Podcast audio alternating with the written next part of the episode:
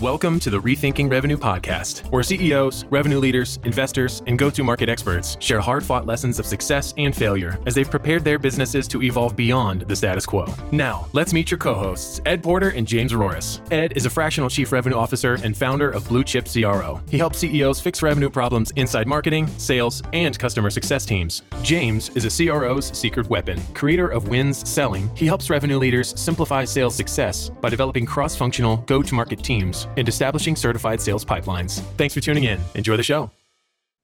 All right, we are here for another day, another episode, another guest. So we're uh, excited to to bring Patrick Nora on, the CEO of Boon Edam, and with me as always is my friend, colleague, cigar smoker, bourbon whiskey, Scotch drinker, James Roris. Jimmy, good to, good to see you good to see you giving away all my vices, man, in one on one show. I know it's looking outside. I was telling Patrick earlier, looking outside. It's a beautiful day in the 50s. It's nice to be outside. This is one of those days as we're encroaching on the winter that yeah. embrace these days. So I'm in a mood. I'm in a mood today.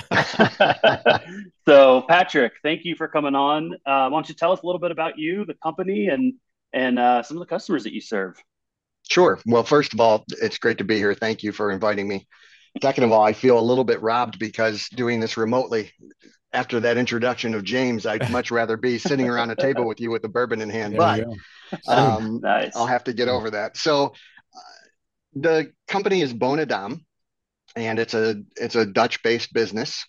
And uh, actually, this year, very unique. We're celebrating our 150th year uh, in operation. So it all traces back to a small carpentry shop, woodworker shop in Amsterdam in Holland, and uh, was a family business that eventually uh, went through a few generations, was sold to our current family of ownership, the Hubert family. And uh, the original owner of the company was Garrett Boone. And so when the Hubert company took over, they kept that that Boon name to to pay homage to the the the original owner, and they moved the the headquarters at that time from Amsterdam to Edam in Holland, and so that's where the Edam comes from. So our name is Boon Edam, hmm. and we are a we're one of the leaders in producing revolving doors and security doors and security turnstiles and optical turnstiles really ac- across the globe and the what's kind of unique about that is it's fun. We get to play in almost every other market there that exists out there. So we have a lot of customers in manufacturing and banking warehousing and third party logistics data centers government and military installations restaurants hotels. Really uh, anywhere you have a place of business that has an entryway we have a place of business um, and it and then it just kind of ranges for what the security needs are the customer what they're trying to accomplish with the entryway yeah. so you're so you're to blame for the automatic sensors and the revolving doors where people run into the glass no, the, the sensors are there to keep you from running into the glass. That must be a competitor's product yeah. you're talking about. I, it's so I like watching people sometimes because they don't know how it works, and somebody stops while in there, and it stops the door, and other people just keep walking. It's like, uh, Come on. but anyway, every and, time I see that, I'm definitely going to be, be thinking of you. well, good deal. There's, you know, there's a, it's interesting because security uh, doors, when you're dealing with those products, it's a, it's a trained door. So the people who are interacting with that door get some training. They understand how to function it. When you're talking about a revolving door, it's the general public that has to interact with that. So it, it is, it's really interesting how many more um, security measures we have to build into the door just to make sure that the, we're keeping people safe. Yeah. Mm-hmm. I love the uh, I love the connection between entryway and security. Can you share? Uh, and that that that sh- that sounds like potentially a, a, a shift in thinking about revenue. Um, when did that shift in the in the business occur for Boon Edam uh, in terms of moving from entryways secure to secure entryways? Yeah, the really that drive started more from the United States, even though we're a Dutch-based business. The security aspect, uh, I think the United States leads the way in security um, for a number of reasons. I mean, I think our country grew up with uh, the public being armed, and and that naturally creates different situations that in other countries where that's kind of not the, the norm that they don't deal with on a daily basis. So for those aspects, I think we we kind of lead the way in security. Um, so it, that started from here. Um, there's always been a need for for doors, not just for trafficking of people, but for a revolving door. One of the reasons the benefit is there is for energy savings, and a lot of people don't realize that is um, a, a, revolving door is always closed and always open. So so your your entryway is always sealed, even though there's a vestibule going around that's allowing people to come in. So the the energy loss in in whether you're heating or cooling um, is tremendous when you're not opening a door and all of that energy is is pouring out of your building. So that was a big concern, and that's where the revolving door comes into play. And then obviously the thought comes for not only saving money and people flow, but how do we make sure only the right people are coming in? And what are we protecting on the other side of that door? And that's where the security doors uh, come up. And it, it's really, we talk about detect, deter, and prevent.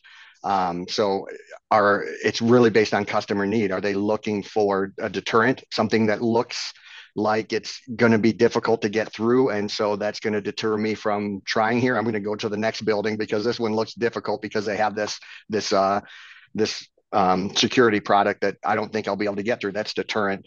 Um, detection is not going to stop someone physically, but it's going to let you know, it's going to notify you that someone just got through who was not authorized. And then so you'd basically need a guard at the other end of that to react to that, that notification. And then the prevent side is taking the guard out of the picture and saying this product will not allow entry to yeah. people who are not you know validated as, as having access. Yeah. I don't know if that answers your question. No it's good stuff. And i think the reason it's important is again speaking to this concept of revenue is that um, it really creates a ton of diverse environments within which you can sell install deliver your your products. Uh, so that could be a good thing in terms of looking at a market, the potential of a market, but it can also be, I can imagine, quite a challenge in terms of developing a branding and marketing strategy, then fielding sales team, distributors, et cetera, to, to handle all that. Um, am I am I on the right track? You're you're completely you on the that? right track. well, you know what? I'm gonna I'm going to uh, just uh, claim that I have a great team. So uh, on this, you but you're absolutely right. So my my background is around manufacturing. I've always been around manufacturing. In fact, before I became the president of, of the, the whole America's business, I was just leading the manufacturing side of the business here in the United States.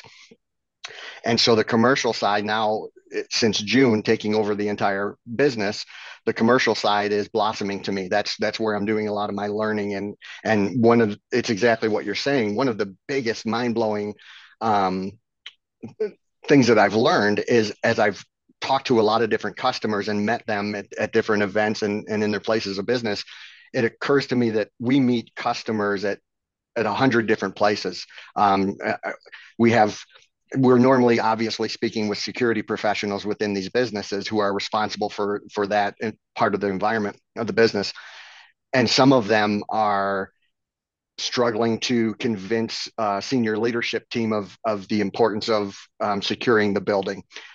And uh, some of them are in in charge of security for multi facilities but they have a budget they have to get approved at each one of the facilities. And some so every customers in a different situation. So what we have to show up with and and how do we help them with their unique challenge is different every single time we show up um, so like you said, it is very difficult. You can't just you can't just market to this is the situation that all of our customers are facing and, and here's what's going to appeal to them it's really more meeting them where they are making sure we understand what they need and how can we plug in and help them no matter what their goal is and i know james you you talk a lot about that is connecting with the need not just showing up with well here let me sell you this this widget because um, you know James, you you plugged in with our sales group for many years and, and helping us connect with our customers that way. And it's really beneficial based on the market we serve, like you said, because each customer is in a different place. And what you sell is a very emotional thing, right? So we we f- definitely focus on needs, and on top of that, we think about the wants and impacts that that organization that define the organization's problem. And when you start talking about security or securing a data center or securing uh, a, a school or a bank, especially in even though it's been over 20 years, you know, since 9/11, just the the heightened focus on vigilance and security, that is something that uh, a, that's a challenge that um, it, it's always going to be with us. It is, and and the benefit we have is as we gain experience and we deal with multiple customers in those different verticals we that you mentioned, like the data center, the warehousing, is we gain a little bit of expertise or at least enough knowledge to be a trusted partner in in uh, guiding a customer to what the solution is going to be that can meet their needs, um, and how we play into a larger security ecosystem because there's not only our entrance ways, but there's cameras and glass and and facade and there's a whole lot that has to be taken into consideration and we play one part in that but uh, we have to fit in and, and play well with with that with all the other aspects as well yeah the complexity is is there in a couple different arenas you know not only the product set but of course where you're going and what you know the purpose of a door. Like exactly like what you said is you don't sometimes you don't think about it. Is it to prevent people from coming in? Is it making it accessible for people to come in? There's a lot of different use cases there. And with your background here at this company coming from manufacturing now into the americas and on, on the full commercial side is you know how do you how do you take a relatively universal product but apply it to something specific so i think that kind of is a good segue into what we're why why we thought it would make sense to have you on the podcast to talk about this is uh, it's rethinking revenue as our podcast. We're we're constantly right. thinking about how to do things differently. So when you think about this world where you're selling, let's call it a universal. It, it, I'm sure there's differences, but a universal building infrastructure there. How do you how do you think about taking something like that, applying it into many use cases, and how have you had to think through this channel differently or the, these different outlets for accessibility, for security, for whatever the case may be. How have you had to rethink about the revenue, the the market, the customers to, to kind of take back to a time where you can't just do things like you did yesterday? Yeah. Well, I would I would point two things out. And the, the first is we oh. We have to get involved. So so like I said, we kind of play a part in the ecosystem. And like you said, it's a complex structure. And how do we how do we play in that and and do that well? I just is just developing relationships with the other the other companies that are going to also play a part in that that ultimate solution that the customer needs. Um, so it's it's getting to know the different technologies that are out there getting to know the different partners working with them proactively to say how can we integrate our products together so they work well for our cust- our shared customer? Um, and then obviously with uh, technology products such as these there's also a software aspect. So the security uh, software systems that really take signals or really is the brain that process all the information coming in and then tell all the different parts of the security system this is how i want you to react based on what what just happened really partnering with them as well. And there's a lot of different players there but it's it's just being open and, and transparent sitting down and talking with the different players and and making sure that if if we come together and understand each other and what part we play it's not uh, it's it's not it's not a fearful conversation of well we're we're we're opening them up to what we do it's really a it's a confidence boosting conversation we have of saying hey if we can make sure that our products work well together and that we're sharing what we're developing and what you're developing that just means that we can give the customer ultimately something that works well together. And if, if we don't do that then we're all going to fall down for this customer and no one wants that to happen. The other thing that came to mind is you mentioned that i come from the manufacturing side, usually you'll have, uh, at least in manufacturing, when I see different um, CEOs or presidents promoted, the three typical lines is, is a commercial person will take the reins or a, someone from the finance group. Um, there's a lot of CFO pathways into a president or CEO, and then the other one's manufacturing. And you know the benefit at least that i feel i bring to the table from the manufacturing side is really understanding the end-to-end business through the manufacturing part of what we do. So from our business health standpoint, um, one of the things that we've been talking about recently as as I've as I've been learning about the commercial side and and um, really relying on on my really my senior vice president of sales and my um, product technology and development people what what I'm helping to bring to the table is really raising the level of awareness of financial health across the business because the the idea of contribution margin versus gross margin, for example, of when when our salespeople are out in the market, for them to be aware of and have an understanding of the impact to the business um, on on what are we doing with the factory not just hey let me go try to get the biggest margin here for a commission rate but how do we how do i sell and what do i sell and what does that do to that the organizational health as a whole? I think that's a that's a big topic that we've been talking about internally yeah and, and it's uh what's what's really interesting is that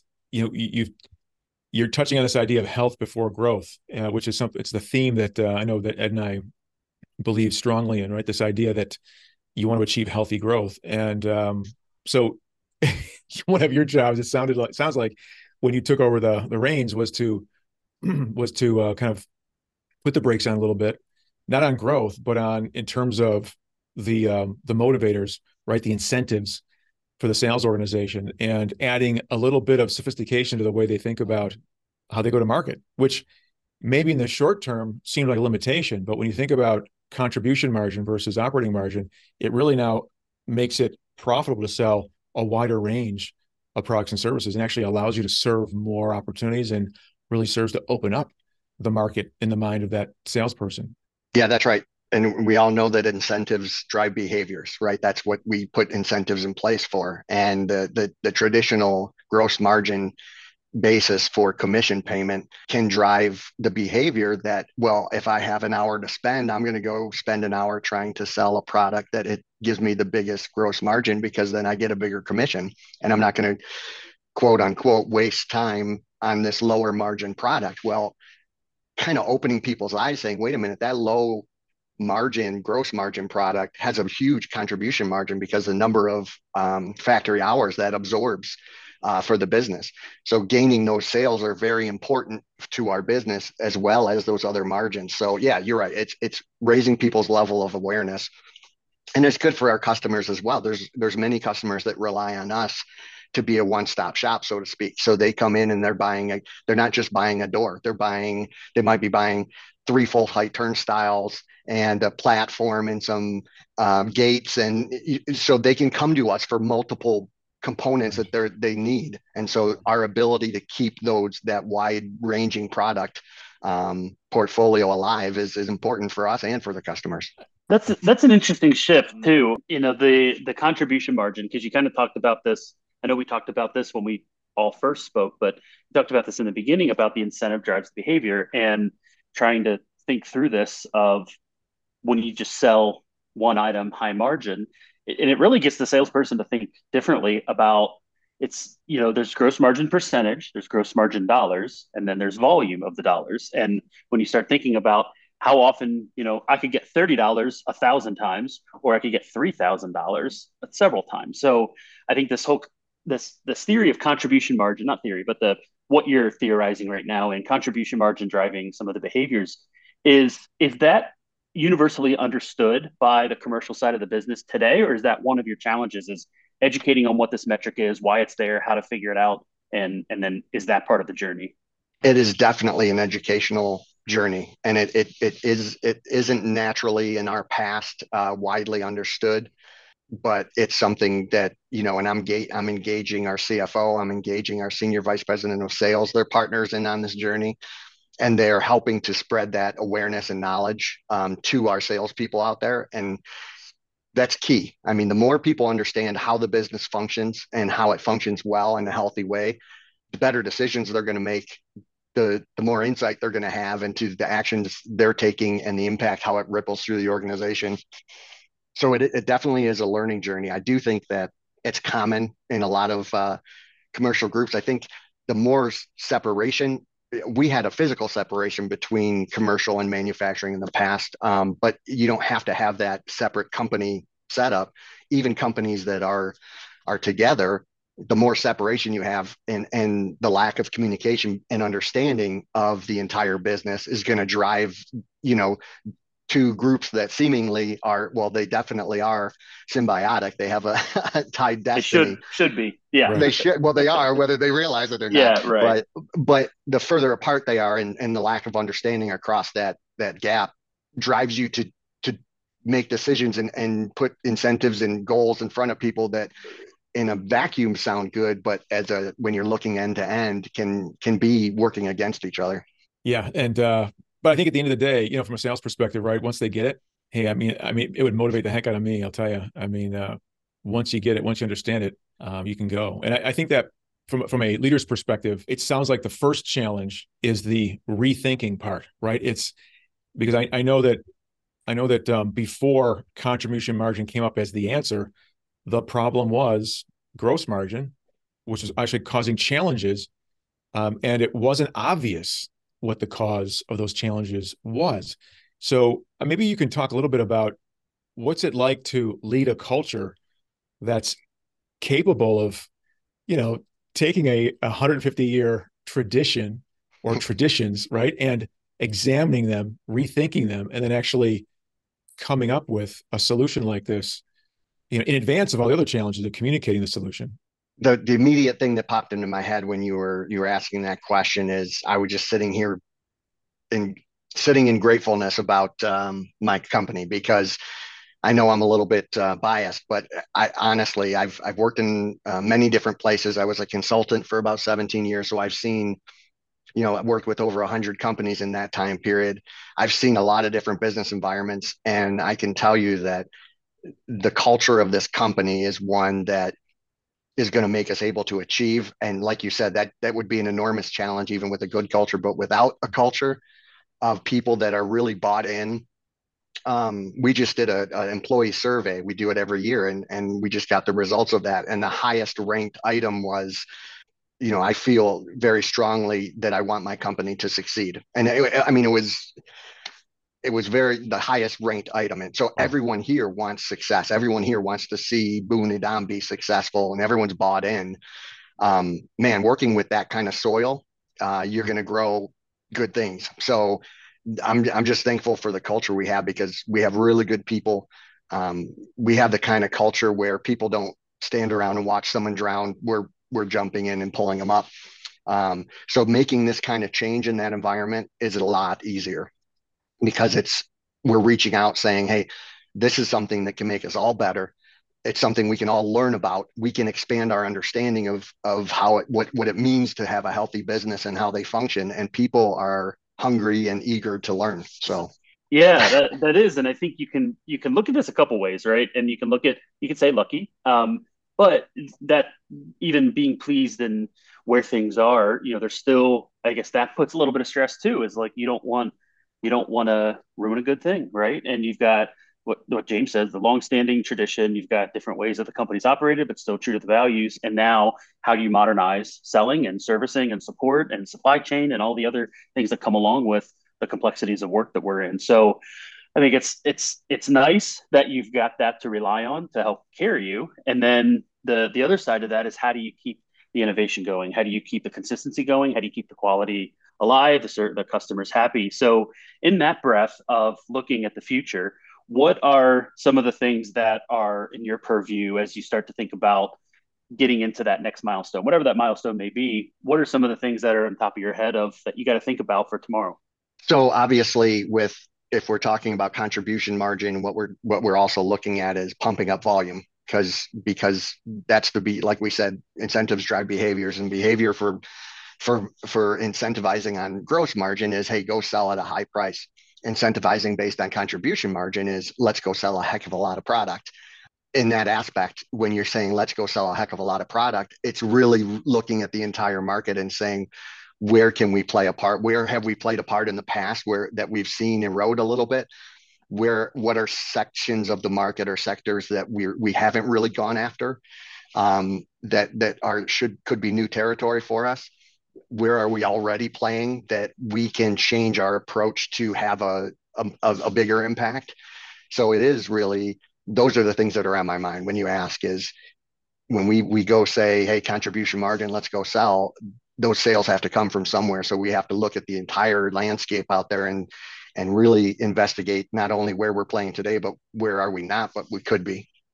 Yeah. And that that to me there's a lot of implications there but patrick it it indicates to me um, the importance of your culture because you know thinking about volume and thinking about new markets uh, thinking about the strategy required from a branding perspective marketing perspective um, sales and service perspective uh, customer success customer experience you're you're talking about you know stressing and activating all the uh, elements of that of the revenue organization or the commercial team to make that happen. Uh, so you've got to point your reps in the right place. You've got to support their customers. You know, give them the the the, the pricing structures, the uh, all the different handle all the different economics of how they're going to do their job. Make sure that they're uh, building great customer relationships over time. Uh, you you can't you can't make that shift. You can't drive that kind of growth without that culture. It just it's just super impressive to me. Um, but there must be. I, I, wonder what challenges are on your mind, given the culture and given the things you guys do really well, when it comes to thinking about how to expand or drive growth. What are the things you think about? What are the things that are priorities for you in terms of, you know, activating that for 2024? Yeah, part of the challenges, and I'm thank you very much. I mean, it, you're leading me here uh, because you mentioned the service, and and when you say what are the challenges, the challenge is that it it's really rethinking everything we do and thinking how we go about it. Um, so it's not just one challenge of contribution margin, but it's also how do we serve the customer in the entire life cycle um, of our product, and so it's not just hey, let's go get a sale. It's we position ourselves um, and, and we've earned that position through our quality and, and dedication to our customers but we position ourselves as provider of the premier products in the market.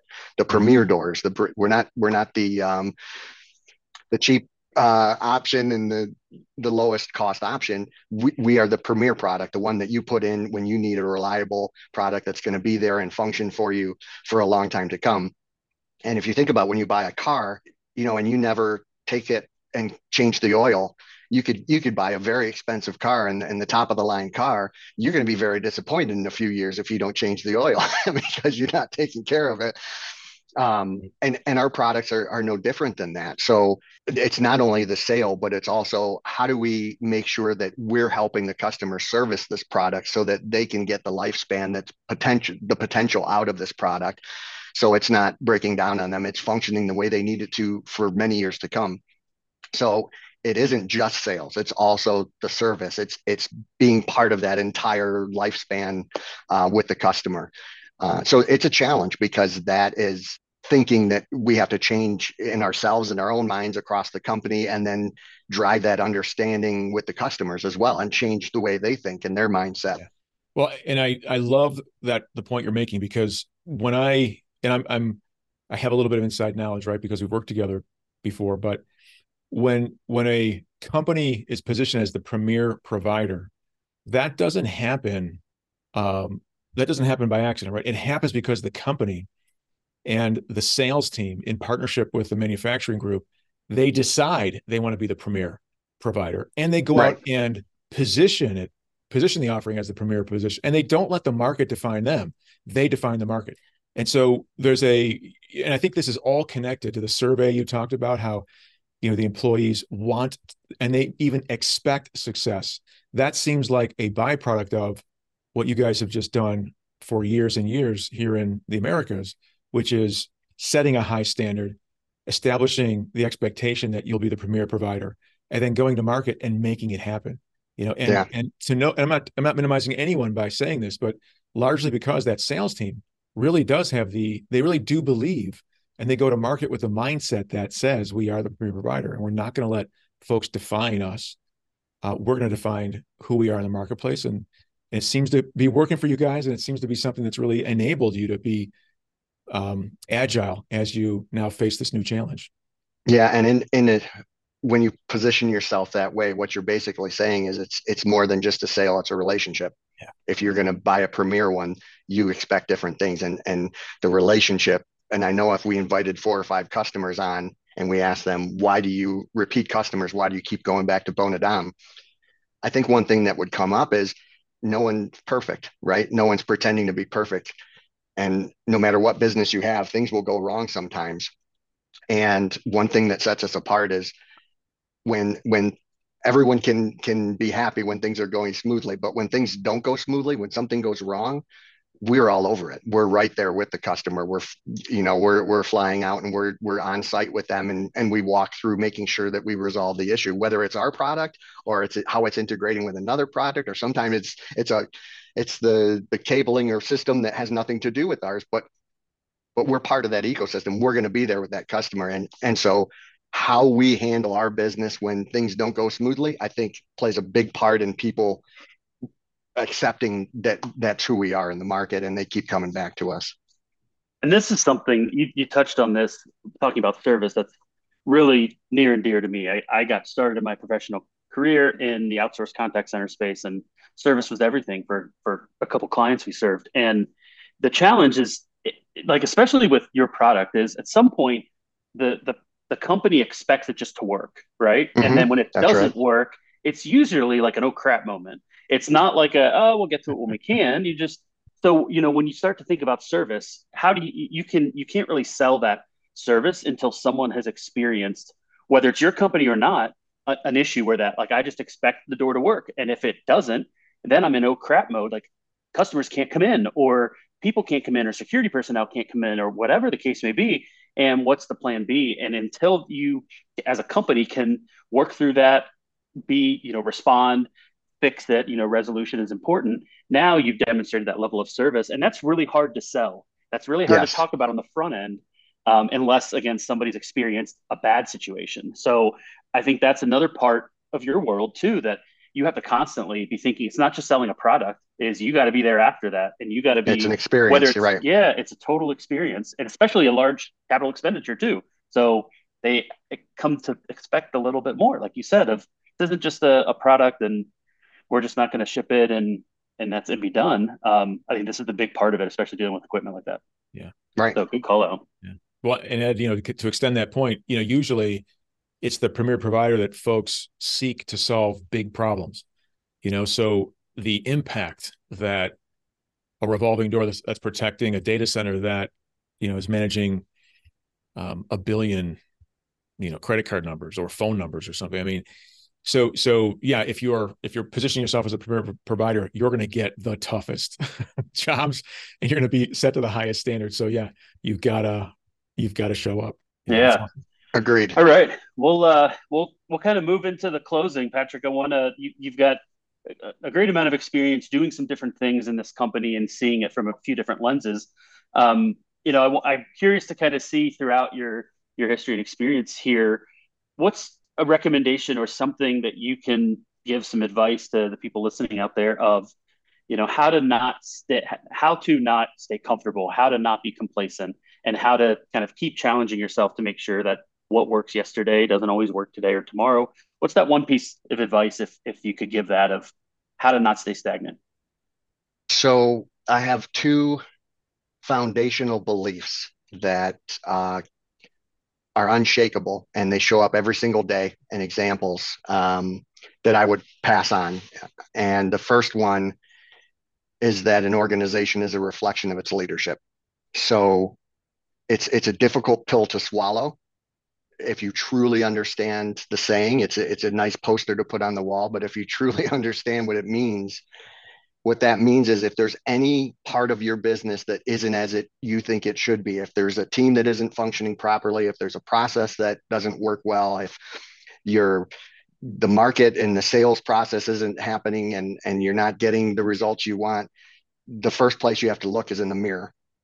And you have to say what am i doing that's creating this or what am i not doing that's allowing this to happen it's a very difficult pill to swallow. It's much safer to point at external causes for whatever situation you're fa- you're facing that isn't going well. It's much more comfortable to say there's reasons outside of me for that.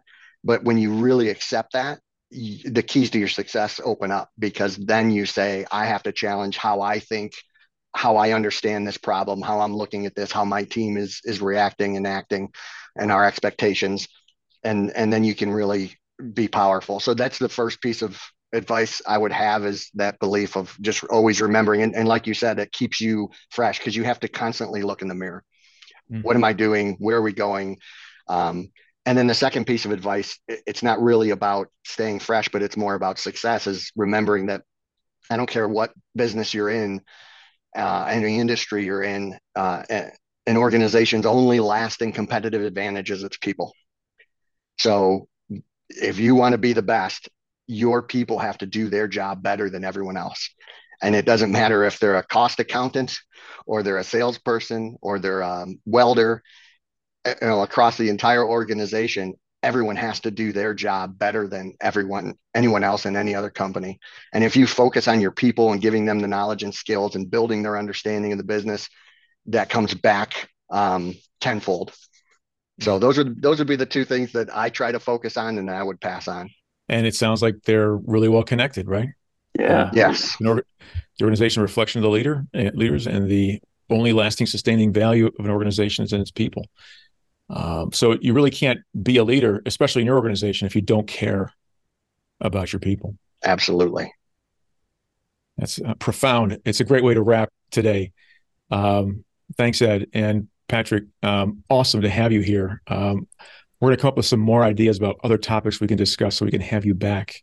And Next time with some bourbon. yes, in person. We'll do it in person. And in person. If I, and, if, uh, hey, if I could suggest, maybe a target you guys go after is bourbon, dis- whiskey distilleries, cigar lounges. We can maybe make an appointment for you while we're there. Definitely. I like that. I like it.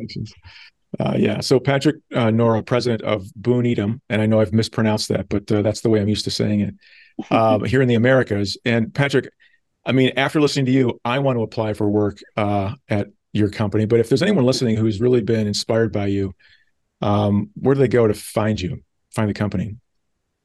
Yeah. So it, it would be B O O N edam.com and then you can get into you can see our global site. You can go into the the specific us site and directly from there we have job opportunities listed. We are hiring.